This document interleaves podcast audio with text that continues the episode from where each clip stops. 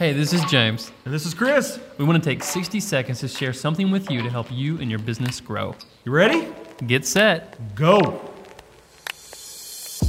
When's the last time you've interrupted your employee's day by bringing in some sort of gift, fun element, or maybe just a game of ping pong?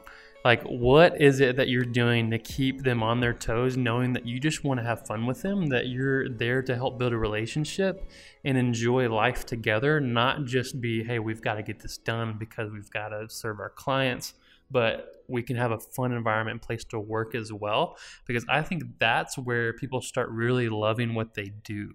They're seeing that there's something fun about create an atmosphere of just creativity and enjoying their job, but there's fun elements that just happen and they happen randomly and they again don't have to take very long. You can spend five minutes to interrupt someone's day and they get really excited because you blessed them or done something for them that doesn't pull from your productivity if you're someone that's got to stick to the minute. So find ways to interject fun and you'll be surprised by what that does for your employees.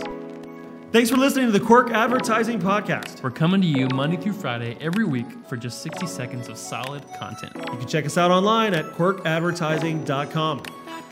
Dot com.